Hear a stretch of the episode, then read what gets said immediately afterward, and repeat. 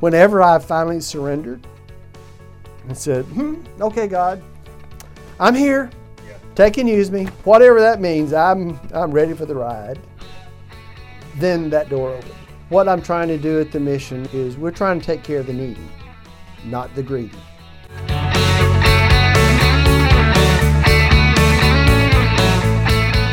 Well, welcome in everybody to the Run the Race podcast. I appreciate you so much joining us, and uh, maybe you've listened to some of the past 180 episodes. Maybe you've listened. This is your first time listening. I appreciate it. Uh, welcome into 2024. We had an episode last week about uh, kind of going through this new year with grit, with grace, with God. And uh, we have a, very special guest for us today to talk about economic economic development, talk about giving to others. Even though the holiday season has passed, the season of giving, there is still the same needs out there. People that need, you know, their needs to be met physically, spiritually, emotionally, and he is the uh, president and CEO of an organization that does just that here in Columbus, Georgia, Valley Rescue Mission. Uh, it's Mike Gaymon, who is from South Carolina, graduated from Erskine College back in 1972. So don't do the math on his age, you know. He got a degree there and uh, he's a preacher's kid who also taught in public schools, serving as admissions director, and also a basketball coach at Chesterfield Marlboro College. Uh, but then uh, beginning a career in the Chamber, serving as president of Chambers in North Carolina, my favorite state, also Alabama and Georgia, and then uh, served for more than 26 years as the president and CEO from the Greater Columbus Chamber of Commerce, uh, retiring uh, almost a decade ago. he's been selected for a lot of awards, including as the Georgia Chamber Executive of the Year in 1998 one of the top national, uh, top five national presenters for the U.S. Chamber of Commerce. He also was awarded the Noble Patron of Armor by the U.S. Cavalry and Armor Association in 2014 for his uh, many decades of support for the military. We've got Fort Benning, now Fort Moore, just down the road from us. And uh, he has taught courses at Auburn University just down the road, University of Oklahoma, Delaware, and the University of Georgia. Go Dogs or uh, War Eagle, whatever you say around here. That both teams, their football seasons uh, have ended, unfortunately. Um, and he has uh, his announced economic development accomplishments during his career exceed more than five billion dollars, sixty thousand new jobs created or retained. And then you know he he was enjoying his retirement, and then last February he decided maybe he got a call to do this from God that uh, to come out of retirement and chosen as the president and CEO again of the Valley Rescue Mission in Columbus. Uh, he and his wife have five children, five grandchildren, and four great grandchildren. So that I'm sure keeps them very busy. He also authored a book we're going to talk briefly about as well. So uh, without further ado, uh, Mike Gaymon, thank you so much uh, for being here. Thank you, Jason. It's a, it's a pleasure to be on this podcast with you. Yeah, and we also have a coat drive that the Valley Rescue Mission and WTVM, who I work for, we are partnering to do over the last few weeks, and it uh, ends in just the next few days as, as this podcast comes out. So we want to make sure people give coats, um, whether you're in the Chattahoochee Valley or wherever you are. Find an organization if you're listening in North Carolina. Find an organization, give coats away. You know, find places to give. We're going to talk about a lot of things today, and including um, you know your book and, and also just giving to others in 2024. But I wanted to start, you know, and and you know, kind of going back. You're a kid, and uh, that can have you know some positive and negative connotations to it. But um, you know, uh, do you feel like that this ne- this latest move in your life uh, is it a calling from God? And how do you know, like, if, as people enter this new year, how do you know that God is saying, okay, do this and maybe not that? Well, being a preacher's kid, uh, I was drugged to church, so to speak. Every time the church doors open, I was there. Uh, and growing up with my dad as a minister, I learned from very early age you gave of yourself to others. Whether it's having a singing convention, whether it's feeding the hungry people, whether it's taking care of folks at funerals, whatever it was, you gave of yourself. I never fully appreciated how much my daddy gave of himself to others until I got into the business, so to speak, of giving of yourself, your time, your energies, etc. So uh, I guess I just kind of came up in in the work, so to speak, of it's about serving God, and if you serve God, you will give of yourself to help others. Yeah, and um, so what was the decision like? I mean, so you were retired for, I guess, give or take about eight or nine years, and um, so you you know had the maybe more time to travel or to, to be a grandfather, great grandfather. What uh what kind of uh, drug you out of retirement, I guess, or kind of uh, got you to um, leave that season of your life? Well, I was on the board at the Valley Rescue Mission, and we had a change in management. And so we were talking about uh, damage control. What do we need to do? There are things that we've got to fix, etc. And so as we were talking about all that at a meeting, uh, someone said, "Wait a minute. We need somebody that knows Columbus, and as you know, Columbus is a pretty unique community in several ways. We need somebody who's a Christian. We need somebody that has a good reputation, at least, of trying to do the right thing. You're retired, Mike. Why don't you take this job?" And I said, "Well, thank you. I need to pray about it. I certainly need to think about it, and I need to talk to my wife about it because we've been enjoying retirement life to kind of do what we want to do when we want to do it. So I went home that night, and my wife said, How'd the meeting go? I said, Well, they've asked me to be the interim, and I told them it's only on an interim basis. I'm not interested in the full time position forever and ever and ever. I've done that for 38 years. So I told them it's only on the interim and they need to form a search committee, and they said they would do that. She said, Well, whatever you want to do, if you really feel like that this is what you want to do, you know I'll support you. Okay. Fast forward.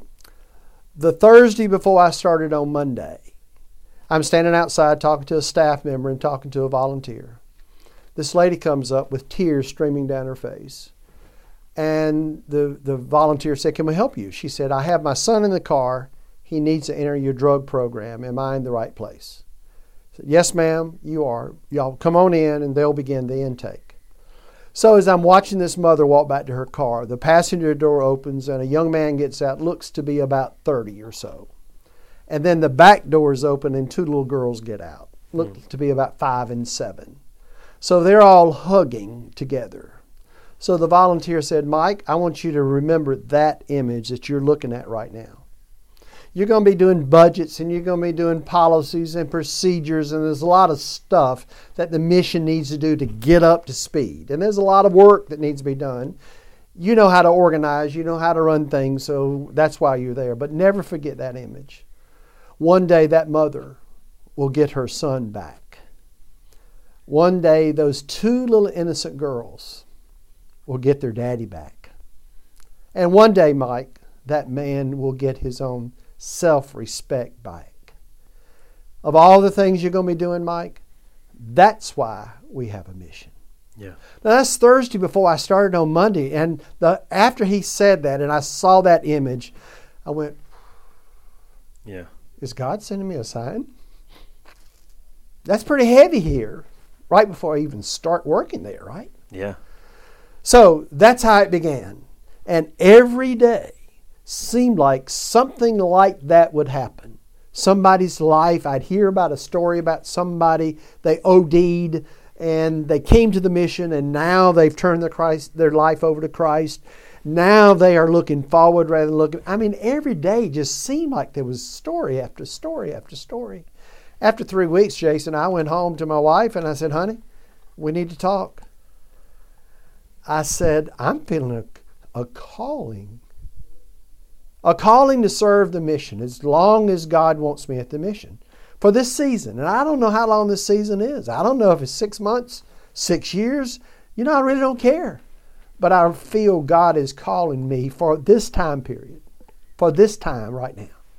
And she said, You know, if God is calling you, you know what your answer is. Yeah. And I said, Yes. And God, thank you. You didn't have to strike me blind like you did Saul. you didn't have to knock me off a horse for, for three days that's right. to heed the call. And I think that's kind of that's where I am, and that's where I am now for as long as God feels like that I'm in the right place trying to serve Him by serving the needy people of this region. And you've been uh, in the job for uh, what's about eight or nine months now, or maybe Uh, I 10 started in. February. Yeah. So it'll soon be soon be a year. soon be a year and uh, so uh, like you said who knows what's going to happen and, and you know you and i had struck up a relationship um, you know uh, through when i was a reporter and uh, you were with the chamber of commerce and i remember having a lot of interaction with you from uh, from the you know talking about jobs and and uh, economic growth uh, in the you know the chattahoochee valley and uh, you know a lot of folks maybe have business jobs. Uh, you know, they work, at, you know, or, uh, as a, or maybe they're a teacher or something, or, or, or, or trash man or whatever their job is. And a lot of times, you know, maybe we're told by society you can't bring faith in the workplace. Now, for Valley Rescue Mission, the, the motto is serving Christ in the community. We, we a lot of us know the, the, the song, you know, serving Christ in the community. Absolutely, yep. And uh, so, so it kind of comes with the job, comes with the territory. But for those who are working the jobs that you dealt with uh, for many decades in the Chamber of Commerce, you know, in retail or in business or in finance or whatever else. Um, how does how can faith play a role there? Because I mean, there's rules in place, but you can be a Christian without kind of shouting from the mountaintops, right? I think you plant where God puts you. You always recognize where your strength comes from. I had to deal with a lot of different personalities. I had to deal with a lot of gigantic egos, okay? But you know, you know, first I'm serving God, not serving man. So I always try to do the honest thing, the right thing, and do the right thing for the right reasons. You know, trying to get an, a company to come in and locate or to expand. What greater gift can you give someone to be able to put food on their table for their family, mm-hmm. to be able to provide for their family? Wow, that's pretty basic, right? So I considered economic development as part of my mission serving God. If we can get a new company to locate here or a company to expand here, that will help those folks that get those jobs to be able to gain a little bit better lifestyle. And guess what? Maybe they'll tithe more in the church too. You know, I mean, it's a vicious circle, right? Sure, It's sure. all doing the right thing for the right reasons. Yeah, and um, economic development, like you said, it, it can have such. It can lift a lot of things up. If a community is doing well, you hope that that you know, like you said, they give. Um, to those less fortunate more, or there's more job opportunities. Have you seen that, like in your you know different stops in North Carolina and Alabama and Georgia? Have you seen like with your own you know the the evidence of how economic development can really be kind of a far-reaching thing? Absolutely. We used to use the, the, the saying, a rising tide floats everybody's boat. If your economy is strong, then every business benefits, directly or indirectly. If the economy is strong, that helps the government be able to provide better services because they've got more tax dollars to provide that service. So, you know, we, we I believe economic development in parallel to Valley Rescue Mission, it's about hope if you can give people hope, hope that today may not be well, but tomorrow could be better. And we're working hard to try to make tomorrow better. You give people hope. If a community has hope, you know, what does the Bible say about without a vision? Mm-hmm. Without a vision, the people perish. I believe cities that don't have a vision for not where they are, but where they can be. I was fortunate to be here at a time when a vision started growing. And we started talking about that river down there and what could happen in our wildest dreams on that riverbank. And now look at what we've got the River Walk. All the businesses and development that have happened are all around Uptown and so forth. That was a vision about where the city could be. I think the Bible's very clear without a vision, the people perish. Without a vision, organizations perish. Without a vision, cities perish. So, what I'm trying to do at the Valley Rescue Mission, working with our staff and working with our board and working with the entities that donate to us, is where's the vision about where the Valley Rescue Mission can be in the future? It's the needs are great. Are we serving those needs? Or is there a better way to serve the needs of the needy? So that's what I'm trying to do. I'm trying to steer the mission. We're still going to serve Christ. We're still going to make sure we're taking care of the needy, but there's certainly ways in which we can do that more effectively. We certainly can stop doing some things and start doing other things because change is very positive if you allow it to be a positive environment. Yeah, and change is, I mean, that's almost like the only thing that's constant is change. you know? Absolutely. And so you have to kind of be prepared for that, especially in the new year. And I want to talk a little bit about uh, Valley Rescue Mission and our coat drive coming up in just a few minutes. But, you know, we talked about how, you know, we're just several days, I mean, maybe when this podcast comes out, a week into the new year, 2024. A lot of people make resolutions. And, um, you know, we've moved past, you know, Thanksgiving and Christmas where people are typically giving, and maybe, maybe for tax reasons, maybe they, you know, f- feel a spirit of, okay, I, I want to give to those less fortunate because I have so much to give. And we're kind of sharing time with family. And some people can't have time with that family. So now that we're in January, you know, we talked about how those needs are still there. I mean, those people are still facing addictions. Those people still need coats and food and shelter, and uh, need a church to provide, you know, that uh, emotional, spiritual, physical help as well. So, um, how what would you say to folks about how you know, okay, we're entering this new year. We we still need people to be in that giving spirit. The needs are still there. What I'm trying to do at the mission with a lot of support is we're trying to take care of the needy not the greedy. So the needy, they're every day at three o'clock. We feed homeless folks. We'll have 75 to 85 people today and tomorrow who will come to the mission and get a hot meal. For some of them, it may be the only hot meal they get that day. We provide that meal at no cost. They don't have to pay a dime to have a hot meal. Same thing with our addiction program. Today we have 60 men in our in residence addiction program. Jason, I'm sure you know that if you were to enter an in residence addiction program in the private sector, it could cost you anywhere from twenty to thirty thousand dollars a month. Very expensive, yeah. A month. Well, these 60 men are in our program, nine months to 12 months, at zero cost.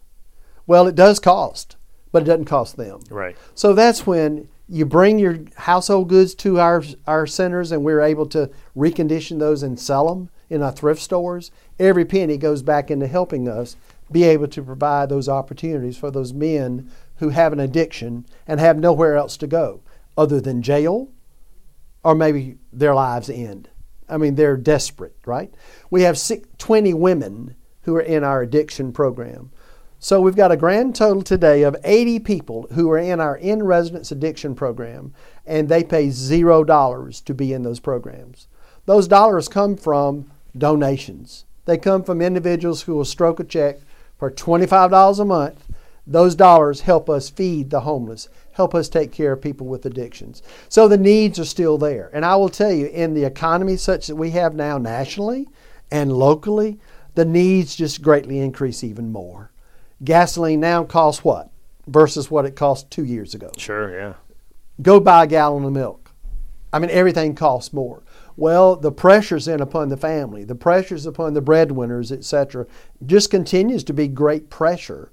So the mission can be there to give a hand out, not a hand up. We want to do both. We want to help people that want to help themselves. And so that's what we do through the donations, through the coat drives, for example it's pretty cold out there today 40 Yeah, degrees. sure. let me tell you we've had people coming in already into the mission wanting to ask do y'all have a coat? I don't have a coat. Well that's a need. We need to take care of them.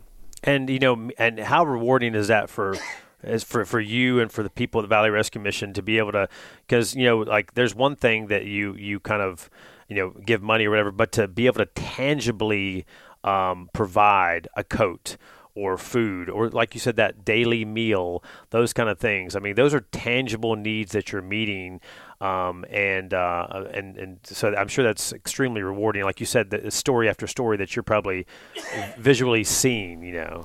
It really is. And you and i if we're hungry we can go buy a meal. Many of the men and women we serve they don't have that kind of money. They're hungry still though. Uh, maybe they've made some bad decisions that have caused them to be homeless or caused them not to have a resource. But once again, aren't we there to help them? Going back to what the Bible says if your brother is hungry, are you giving him something to eat? If your brother needs a coat, are you taking one off your back, giving it to them? So, for 60 years, the mission has been trying to focus on how can we serve mankind in a way in which that would please Christ. because that's why we were started 60 years ago. So the name Valley Rescue Mission. Um, let's let's break that down a little bit. I mean, Uh-huh. we're obviously in the Chattahoochee Valley, Right. And uh, I mean, what what does that mean in terms of the rescue? And we talked a little bit about the mission of it. Um, so tell me about what you guys do and why it's so important um, that, that that that you're around. Well, 60 years ago, the Motts had a vision for helping homeless men. Now, 60 years ago, we didn't call Uncle Ned homeless. We just knew Uncle Ned lived with us, right? I mean, there were homeless men, but we didn't call them homeless. They were just our family members or friends that just lived with us, right? So, uh, 60 years ago, the Motts had a vision from Christ. This is a local family. It's a local family. Francis and Howard Mott said, Well, I want to have a place where homeless men can come and be safe and have a hot meal and have a roof over their heads. So for 60 years, that's what we've been doing. Last year, Jason, we fed 129,600 meals. It's a lot. Just imagine the logistics of feeding that many folks. We had 42,000 room nights, meaning people who had no place to go. We gave them a place to sleep so they'd be safe. Here's the most important number we are a mission that says we're serving Christ. Last year, we were able to record 115 professions of faith. Wow. That's who the mission is. We're serving Christ. So we tell the men and women in our addiction program, we want you addicted to Christ. If you're addicted to Christ, and we do that through Bible study, we do that through chapel, we do that through a lot of courses, a lot of programs are put together for them. But we think that if they finish our program and they have Christ in the center of their lives, when they finish the program and go back out into the real world, hopefully they'll be able to say no to those drugs, no to that alcohol, no to that situation that got them in a homeless situation or got them in an addiction program or got them in jail. 65% of the men and women in our addiction program are there because they came out of jail. The judge said, Do you want to stay in jail or do you want to get some help? Now, Jason, we even have some atheist judges. We serve all over the state of, of, of of Georgia, and we have a few from Tennessee and a few from Alabama.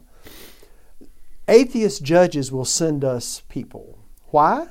Not because of our strength and faith about Christ, but they know our program works. Yeah, success. A judge wants to put people in a program that works. So if folks make it through the first phase of our program, the statistics show us that we have a 94% graduation rate. That's great. So we know our program works. We know if we can get you centered on Christ, it works. But it's up to you. You've got to pay the price. You've got to study. You've got to really search to find out what is God's purpose for you in your life. How can you fulfill your purpose? Everybody's got a purpose. You know, God never said, "Oops, I messed up on that one." You know, when any of us were born, there was a purpose. So are we filling our purpose? We're trying to give people hope that you know what? Yeah, your life's been really the pits in the last several years, but you know what? There's hope. yeah. We're trying to give hope. Yeah, it's it's uh, the better things are, are yet to come. Yes. And you know, a lot of times church members, Christians, non-Christians want to volunteer for a place like Valley Rescue Mission, and maybe they say to themselves, "Oh man, it's it's it's kind of risky. You know, I'm going to be hanging out with uh, you know people that are addicts or, or former inmates or homeless or whatever. You know, and it's it's not always you know the it's it's not always the, the prettiest situation that, that you're that you're dealing with, the people that you're helping." Um, and so sometimes that's that's a, a- a kind of a, not a concern, but it's something that people think about. So how do you, you know, as a Valley Rescue Mission and as the president and CEO, um, how do you handle those situations in terms of making sure it's safe when you have people that are addicts or, or inmates, form, former inmates, or uh, people with, with situations like this? Because I know that's a concern for y'all as well, safety. Absolutely. Uh, we have an intake process. If you wanted to volunteer, we have an intake process that we one we determine your your sex, your age, because obviously there are certain ages that we would not want to be exposed to situations that may be beyond their ability to really handle. Uh, but we have a lot of volunteers who serve, who give of their time and effort. Um, and then we have people who teach classes. We have people who help serve food. In fact, my wife and a few of the ladies in our church started a sewing class at the Women's Addiction Center. You know what, Jason? It really didn't matter what they were making. It was the fact that some women would take time to come down to the addiction center and say, We care about you, and we'd like to know if you'd like to learn to sew something. The ladies were thrilled that somebody would take time to help them learn to sew. It's like the hum- humanity of it. You're treating me like a real person. Absolutely. And guess what? We've got four year college degree folks. We've got people who've owned their own businesses. I mean, drugs doesn't care. Drugs don't care how old you are, what race you are, what socioeconomic development you may come from. It doesn't matter. Drugs want to get you addicted. And we've got the gamut of men and women who have such varied backgrounds, but they made a choice. They made a choice to start using a drug, and then the drug controlled them. And their choices then started down that road of making more bad choices. So we tell volunteers listen, just show up. For Thanksgiving, we had volunteers lining the walls, waiting for their turn to go onto the serving line and help serve. I went over to several of them and I said, Thank y'all for being willing to give Thanksgiving time to us and to the needy folks. But we've got so many volunteers. If you need to leave, we understand, but thank you. Every single person that I told that to said, Well, thank you, but you know what?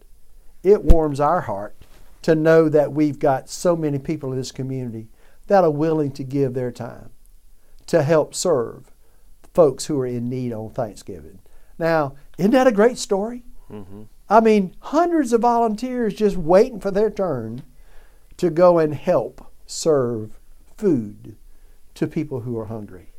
Yeah, that's what's right. That's what's good. And, and you know, and, and, it's often said better to give than to receive, but sometimes we say that kind of flippantly, but uh, until you experience that for yourself, until you go and try it, um, go on a mission trip or go down to your local mission and help you know feed folks on Thanksgiving or whatever else, then you kind of get the taste of that and or, or an outreach like through an organization that I was on the board with for a while, Take the City. Mm-hmm. You know, it, it, until you get when you once you get a taste of that, you're like, oh well, this is different uh, than, than, what I'm used to. So a lot of folks, you know, this is if you've never done it before. I mean, this is a great opportunity. New year, fresh start, and uh, go try out volunteering somewhere and and uh, get plugged in because I'm sure you guys have a lot of.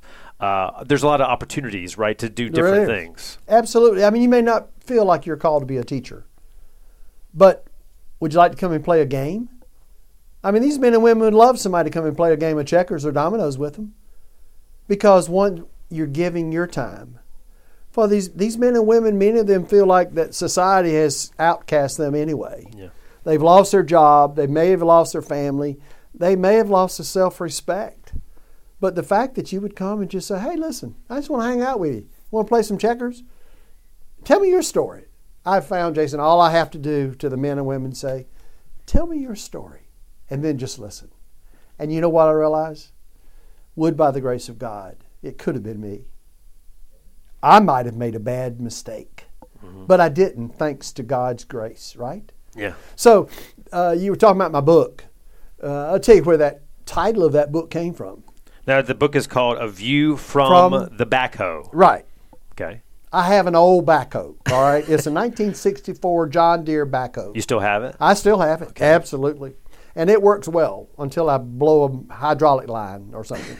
anyway, it was a beautiful day several years ago when I was retired. I was up digging out a ditch. We have a little place up in Hamilton. I was digging out a ditch because over winter, you know, the leaves and the trash and everything, the ditch was stagnant with old green water. So it was a beautiful day. So I, I went and took a, a, a took the back part of the backhoe and dug out a scoop, if you will. And as I put the dirt to the right, I was starting to put it back into the ditch. I noticed a little whirlpool started forming. And for some reason, I don't know, I just thought, ah, look at that whirlpool. That's interesting.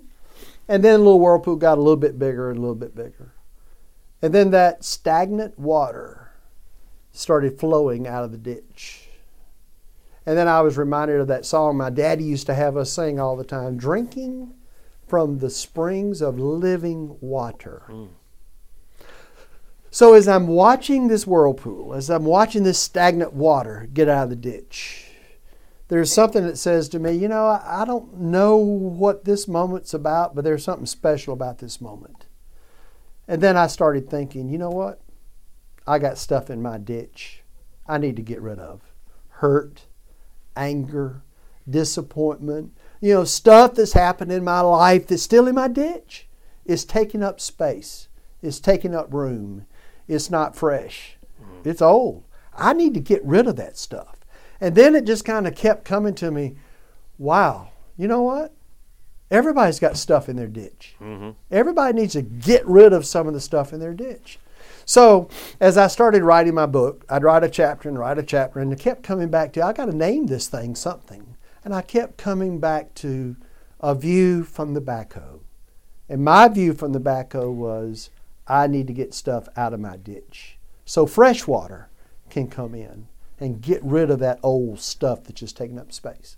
So that's where the title of the book came from, and it's it's short stories about my life as a career in chamber work. What did I learn from that? Some of it is stories that I learned growing up in church.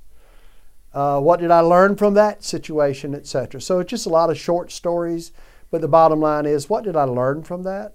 And if I learned anything from it, hopefully it'll inspire somebody else. Yeah. So tell me about you know as as people you know kind of try to meet goals or, or kind of make those changes, small or big, in the new year.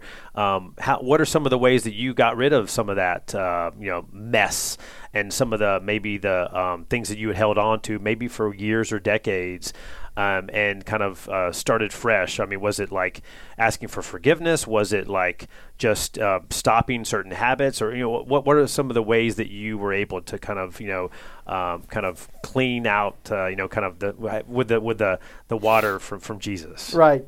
Well, the first is just acknowledging. Yeah. Yeah, I've got to acknowledge that I've got stuff in my ditch that I need to get rid of. You know, I got a disappointment from a relationship that went wrong. It's still bothering me. Why? That's the past. That's stagnant water. I need to get that out. So I think the first step, and that's like we tell the men and women who are in our program, the first step is acknowledging I am here and I need help. I have a problem and, and I need. It's on me. I can't do it. Right. It's on me. I've tried. I've tried to handle it myself.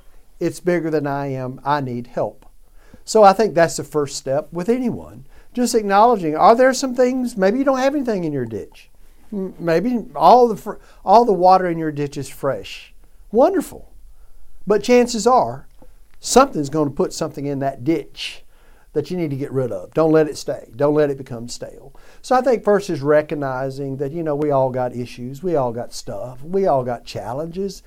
I don't think there's ever but one perfect person in the world. Yeah. So none of us are perfect all of us maybe are like that clay. We need to be molded, we need to be shaped a little bit, and so forth. And then the second thing is do something about it. Don't just acknowledge it, but do something about it. Okay, am I going to forgive? Am I going to ask for forgiveness for someone who has hurt me, etc.? Am I going to allow myself to live? I tell, uh, I tell in this story I uh, use a lot you can learn a lot. I'm a visual learner if I'm yeah. a learner at all. Same here. I'm a visual learner. I need to see, right? I, I need to-do lists written down. yeah, right absolutely. all right, think about your car. The rearview mirror, how big is it? It's not real big, no. but it's important. Sure. You need to see maybe what's coming up behind you, etc. But how big is the windshield? Big. Gigantic. So I think God wants us to look through the windshield now we need to use the rearview mirror because that's a reference point of where we were. Don't forget. Don't forget the past, but don't live in the past. Look in the future. Look out this windshield. God's got all kind of things ready for us if we'll allow ourselves to say, "Take and use me." And then I always try to say in, the, in every one of my prayers, "If it be your will." Sometimes I don't say that because I want it to be my will, right? I mean, I, I, need this, right? I, this is a need I got, God. Or God. this, or our organization needs yeah, this. Yeah, yeah, yeah. But is it God's will? Is it His time? It should be. It's His ways, not my ways. And whenever I think we get to that point of understanding that, then we understand, okay, God, take and use me, however, however, and whatever that may be. Maybe it's going to a sewing class and helping some ladies learn how to make a little pot holder. That's a little thing. But the Bible says little is much if God's in it. So that's where when people give us $10, that $10 can be multiplied many times because it's going to be used to help those in need. And God will, I think, honor that kind of gift. So that's what we say, listen, bring your give us your give us your money, give us your household goods. If you got an old car, give us your car. We'll turn around and sell it. If you got an old old uh, riding lawnmower, we'll sell it. Bring us your broken lamp. We'll strip the wire out of it and sell the copper wire. Whatever it is, we can take it and use it to benefit God's kingdom, meaning taking care of those in need. If you, or if you have an old backhoe, perhaps, right? Well, now I don't know about that. I don't know how. 1960 something. and uh, you, we were talking about business earlier. A local businessman that you probably know, John Teeples, Yes. who is uh, you know does a lot of you know. Uh, turning businesses and he's also a legendary runner here in town. I learned um, Right. you know, were you talking about looking ahead and, and kind of having your eyes up um, and you know looking at you know the future and what's ahead of you. And and occasionally you know you want to know what's back here.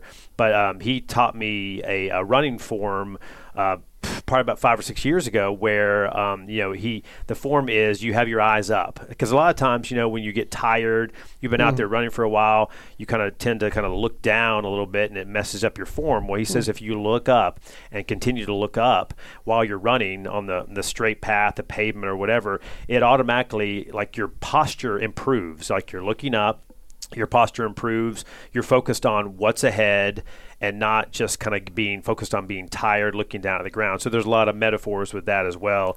And uh, speaking of fitness which we talk about some on this podcast as well we talked off off mic a little bit about how you were a basketball coach at a junior college. This is a, a prior life Right. maybe several lives ago. Right, right. so is that something uh, were, were you always were you interested in sports growing up? And it was basketball something you played? And, and I saw I assume as a coach you were pretty good at it. No, no? No. but you know, John Wooden wasn't either. that's You right know, he, he, was wasn't a very good uh, player, but boy, he's a great coach. but And it- leadership Well, it's about leadership, right? Yeah. It- you know, uh, I um, I loved coaching when I, I graduated with a degree in physical education because I was going to be a PE teacher. this was at Erskine. Co- Erskine From Erskine, right? okay I was going to be a PE teacher. Once again, serving, helping these young kids, et cetera, et cetera, et cetera. Well, when the opportunity came along for me to leave public school and go to this junior college, they were looking for a basketball coach. They had just gone to get their associate degree program. They were a junior college. So, wow, what a great opportunity. I loved it. I loved coaching because I had guys who had played in high school, but they had no no thought that they would ever play at a junior college level. It was a big deal for them. I mean, right? I mean, it's kind of like, you mean we're going to be playing other junior colleges? Yeah. Yeah. Yeah, I'm good enough, yeah. And you know what? We're going to beat them too. I bet you we're going to beat. Coach, you think so? Why not? They got two legs. We got two legs. We'll work harder than they will. Right? Right, guys? Right, guys? so it was a great opportunity. I enjoyed coaching. I mean, coaching was really, really fun. It was challenging, but it was a lot of fun.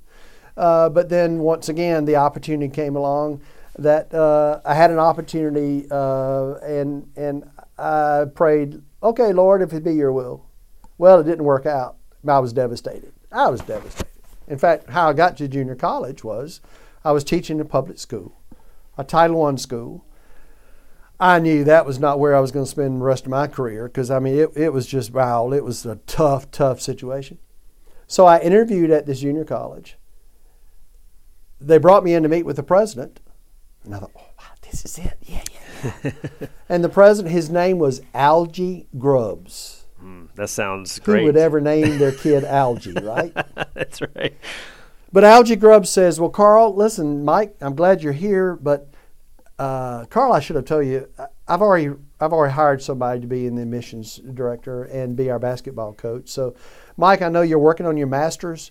Go ahead and finish your masters, and then maybe in two or three years, you know, we may have a position open. And I'm I'm sorry that you know you came all the way here and so forth. And well, you know, I Oh, I understand. That's fine. You know, suck it up. I'm good. Yeah, yeah, yeah, yeah. I got out to my car and I said, God, I've done everything I know how to do. And then it kind of hit me. I had done everything that I knew how to do rather than saying, God, if it be your will. Yeah.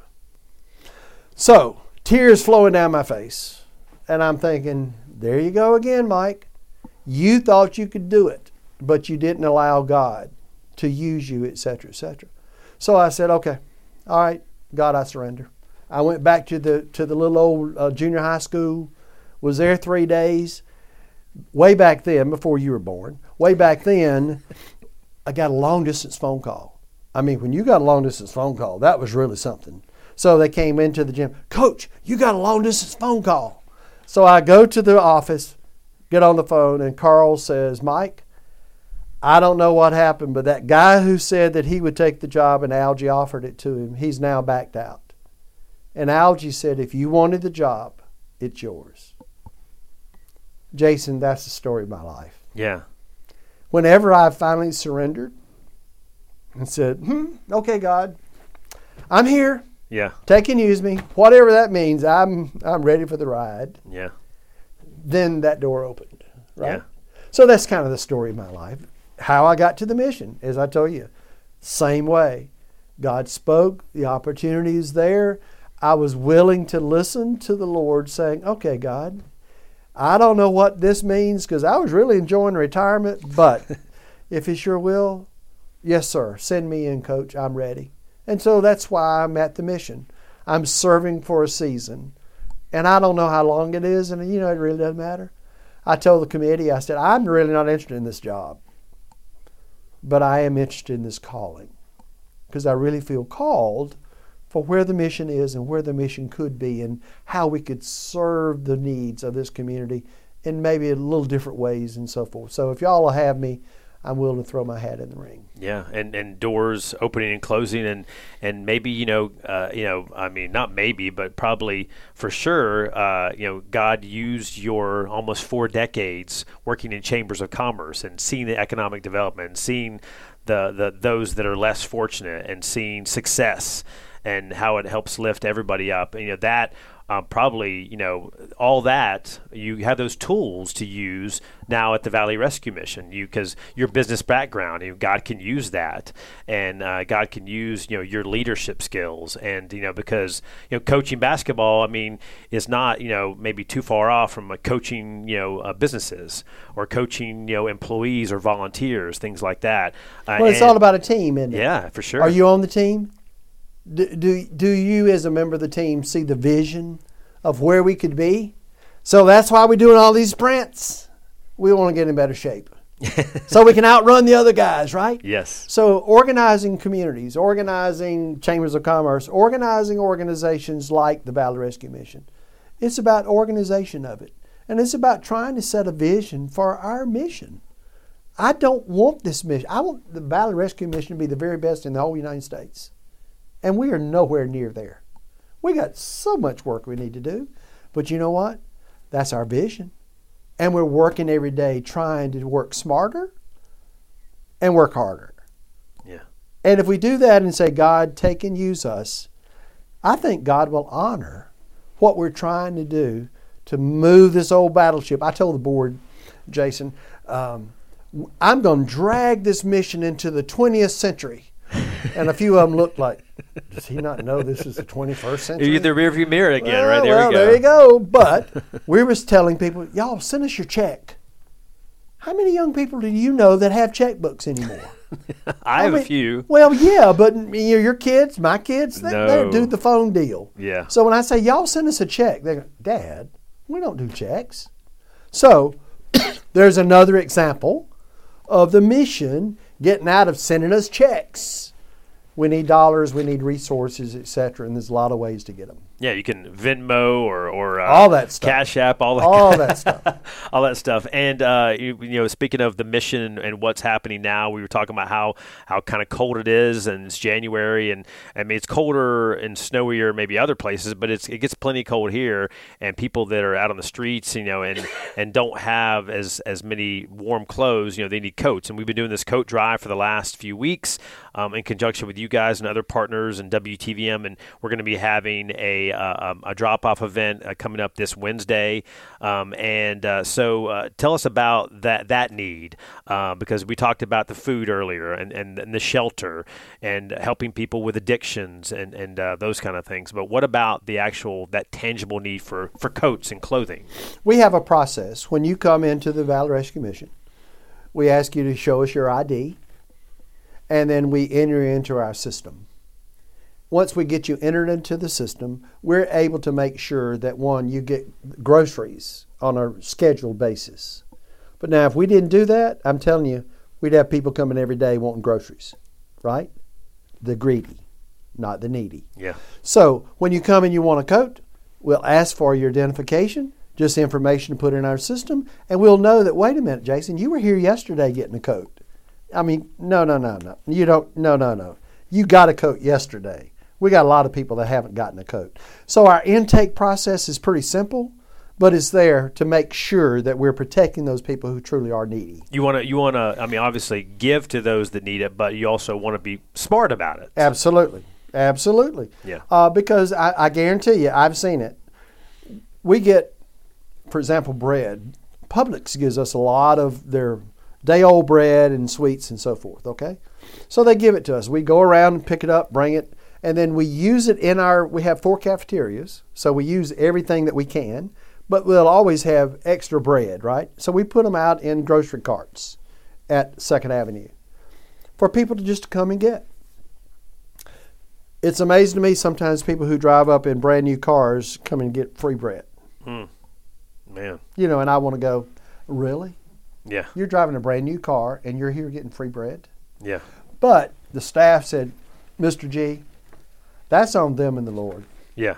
Maybe you choose, choose your battles, right? You, you have to choose your battles. Yeah. I mean, it's, it's not worth it. But we know there are a lot of people who come and get bread because they're truly needy. And so they can come and get some loaves of bread. And once again, that's why it's there. Yeah. And um, you know, one last thing, you know, obviously we just came through um, Christmas time and the New Year's and the holidays, and so um, you know, uh, are there, you know, now that you've uh, been at this job for almost a year now, coming out of retirement, maybe this wasn't something you were seeking. It was like, okay, you know, you kind of got uh, thrust into it and like you saw those families and had those moments. Did you have, you know, um, throughout the holidays, are those those moments you're seeing as well where you see, because the holidays can be a difficult time for folks as well, especially if they're homeless, especially if maybe they're disowned from their family and, um, and they don't have anybody. So um, is it is it a time of of uh, positive hope when you, or is it like you see a lot of people in these difficult circumstances this time of year? Some of both. Um, you know, for some, it's an exciting time when families come to visit the men and women in our programs. It's exciting to see them there. Uh, it's exciting to see that they know that now their son or daughter are now getting help and they see a little spark in their eyes. You know, I'm going to lick this thing. You know, and you can you can sense that, you can feel that. But we also know that holidays do bring out sometimes bad situations. They remember when they used to have their family. They used to have a job. They used to have a home, etc., etc. So what we try to do is make sure that we always are there to help people to realize there's hope no matter where you are, no matter what level you are in your conditions, there's hope. And there are people who love you, there are people who care for you. There are folks who give of their time, their talent, and their money for the benefit of helping you get back on the right track. And boy, once you start to see that little spark in their eyes about hope, the, the men who finish the first phase program and then they go up to Crossroads in Hamilton for the second and third phase, about the time they're getting ready to go to Crossroads, they talk a little bit more lively. you know, you can see a little more spark in their step, so to speak. They're hugging. Jason, I've never been hugged by so many men in my life. and and that success, like the the you, you have success, like you've completed something that kind of is contagious, right? Absolutely, absolutely. And and you know the the hugs that guys give me, it's because they many of them will tell me, God saved me. The mission rescued me. So it's a genuine thank you.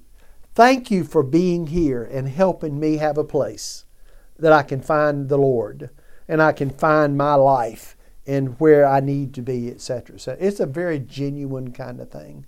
You know, money can't buy that.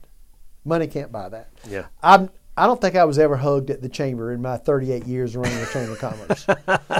I was kicked several times, but not hugged. You should have been hugged. well, yeah. no, but that's not really how that nah, goes. that's not part of the deal. But a handshake. a handshake, absolutely, and a pat on the back and so forth. I mean, I got a lot. It, listen, I loved my chamber career. My career here was wonderful. It had its challenges, but let me tell you, I wouldn't. I'd do it all over again if I had the opportunity to do so. But I think it prepared me for where I am now at this season with the mission. Yeah. Because when I first came here, the chamber it didn't have a military affairs committee. We didn't have a community talking about riverfront development. I mean, you know, we were just a regular old chamber of commerce. So I got to the chamber at the right time, had some great leaders, had Mr. Bill Turner with his vision for where this community could be. Wow, together we can. Absolutely. We did too, didn't we? Mm-hmm. We did, right? Yeah. So I just see that was a great opportunity to get me ready for okay, now we got this old battleship called the Valley Rescue Mission. How can we move it into the 21st century? Yeah. How can we make sure that we're providing for those needs of the men and women in ways in which maybe we haven't even dreamed about yet? Because I told the staff, listen, serving God, there's no higher calling than that. So if anybody's doing it, we ought to be doing it well. We ought to be very best. Whatever it is, I want to be the preferred em- employer uh, for not for profits in, anywhere around.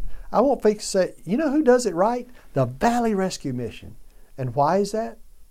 Because it, it's in our name. Yeah. We're serving Christ. Yeah. So we ought to be doing the very best, right? That's right. Yeah. so we got a big challenge. Yeah, yeah, big, a big challenge indeed. And and as you know, I mean, you've experienced the chamber. It takes money. So one last thing, you know, to, to it takes money to make things happen. I mean, that's a reality in the world. Whether you're a nonprofit, whether you're a big corporation, whatever. So uh, if people want to give, or if they maybe if they want to volunteer, you know, how do they go to that? Do they show up at Valley Rescue Mission on on Second Avenue? Do they can they uh, call or email or go to the website? What's the Go best to our website. It's the easiest way. Okay. Our website, uh, valleyrescue.com. Uh, it's got all the all the ministries that we have. So if you're interested in the women's ministry and the women and children's ministry or in the men's ministry or whatever, you can just go and click on that. It'll take you right to that site and it'll tell you everything about that. Um, our budget this year is about $4.4 million. About 1.8 million comes from our thrift stores where we sell products. Okay, where does the rest of it come from? From people who do their $25 donation per month, from businesses, from estates, from churches. When you donate your household goods to us and we're able to sell those in the thrift stores, all those dollars help us to uh, take care of the men and women. So it's a big business. It, it takes a lot of money. Once again, we provided 129,600 meals last year. That's a lot of money just to put that food on the table. Yes. So every dollar counts. We appreciate everybody who will give us an hour of their time, a dollar of their money, whatever it may be. We'll take it all because we're trying to use it to benefit the, the needy folks in our community. Yeah, well, I, I'm certainly. Uh, we're, we're glad you're still here serving uh, in a different capacity, but I, I was I was pleasantly surprised. You know, uh, last year I guess we can call it last year now, 2023, when Right. when I saw that you were you know leading Valley Rescue, I was like Mike Gaymon. I haven't I haven't heard that name in in, uh, in several years. He's because you were in the news a lot with the Chamber of Commerce, but now, like you said, in a different capacity, and and uh, this is a, a, a new calling in your life, right? Yeah. It is, and, and I want to thank you for doing this podcast. Yeah. This is important. It's important for people to know. You know, there there are a lot of folks. There's a lot of organizations that are trying to help this community, that are trying to help those in need. The Valley Rescue Mission is one. There are many others. Uh, I just ask that people find some place that they can feel like they can make a difference, make an impact, give back, however and whatever means that may mean. Yeah, plug in somehow. Whether I mean, you can pray for, give money. There's a, there's just a ton of different ways you can help out organizations like yours. So, but I appreciate your time, Mike, and uh, I'll let you get back to. I, I, know you guys are probably they're probably serving food right now. I think. Well, know, it's yeah, about time. Done. It's about time, and or at the Women and Children's Center, last time I checked, we had 15 women and 22 kids there. Wow. Uh, you want a high adventure? Go over to the Women and Children's Center and see these kids running around and these people and these mothers and so forth. And we're there yeah. to try to help those mothers get their children back into some sense of a normal life. Yeah talking about a calling, talking about a challenge, but boy, talking about an opportunity. Yeah, absolutely. There's there's a lot of opportunities out there, and you guys are doing a fabulous job. And make sure to, to give coats over the next few days or week to, to WTVM Valley Rescue Mission, going to people that, that need them. You can go to WTVM.com. We've got all the drop off locations there. And then on, on Wednesday, we'll be here all day. Come by the TV station. I'm sure Mike will be around, and I'll be around, and, and uh, we'll be uh, taking your coats. You can just drop them off, and uh, because I'm sure you have a lot of things in your, your hall closet that you haven't used in years, right? So bring them in. Yeah, they may not fit. That's right, exactly. All right, thanks very much, Mike. Appreciate My it. My pleasure. Thank you for this opportunity.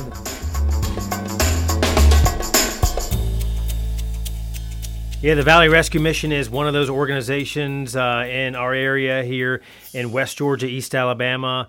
One of those organizations that, you know, there's many throughout the whole country that are really changing lives. And, and as they say in their slogan, serving Christ in the community. What, what, uh, what could be a greater calling than that, that all of us could do? We could serve Christ right where we're at uh, with the talents that He has given us with the money that we have, with the prayers that we have, and with uh, just our time. And uh, so go out there and volunteer at places like this.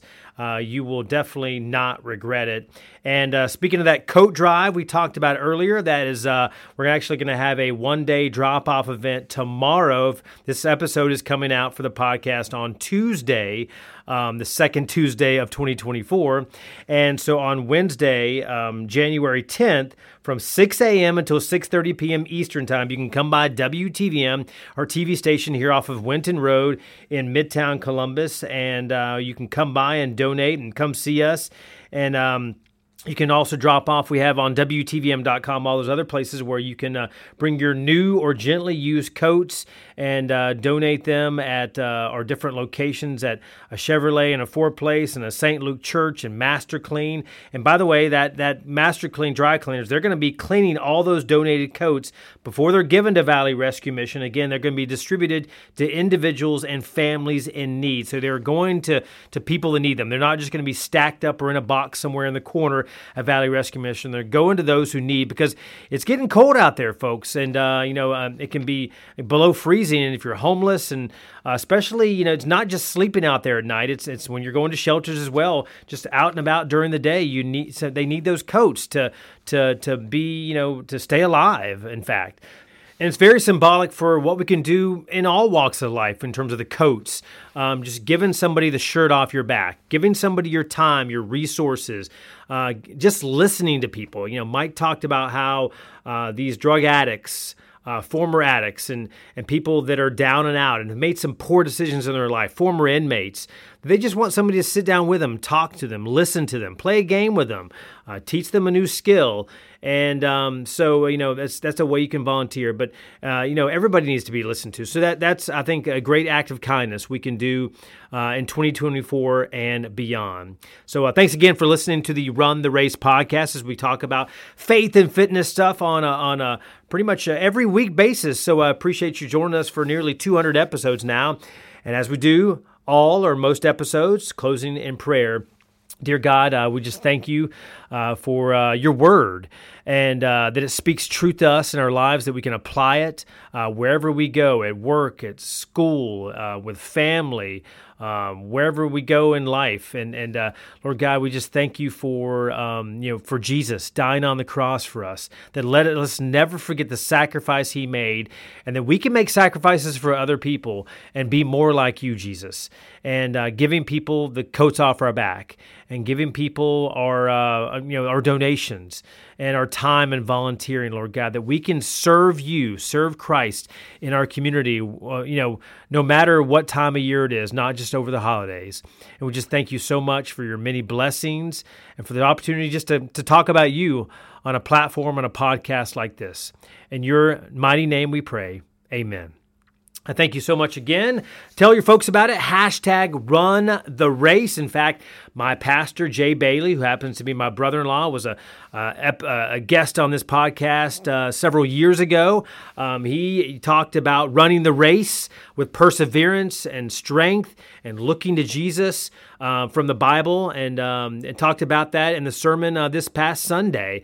And uh, as we uh, embark on so many things in life, that we have to have that training, we have to work out and, and get ready so we can, can we can have that race. And I'm getting ready to have my next marathon coming up uh, this coming weekend in Baton Rouge, Louisiana, my 26th state for marathon. So I'll have a race recap for that later this month as well. So hopefully you'll uh, tune in for that one. Uh, also, so uh, thank you so much, and uh, you guys have a great rest of the week, and come donate a coat.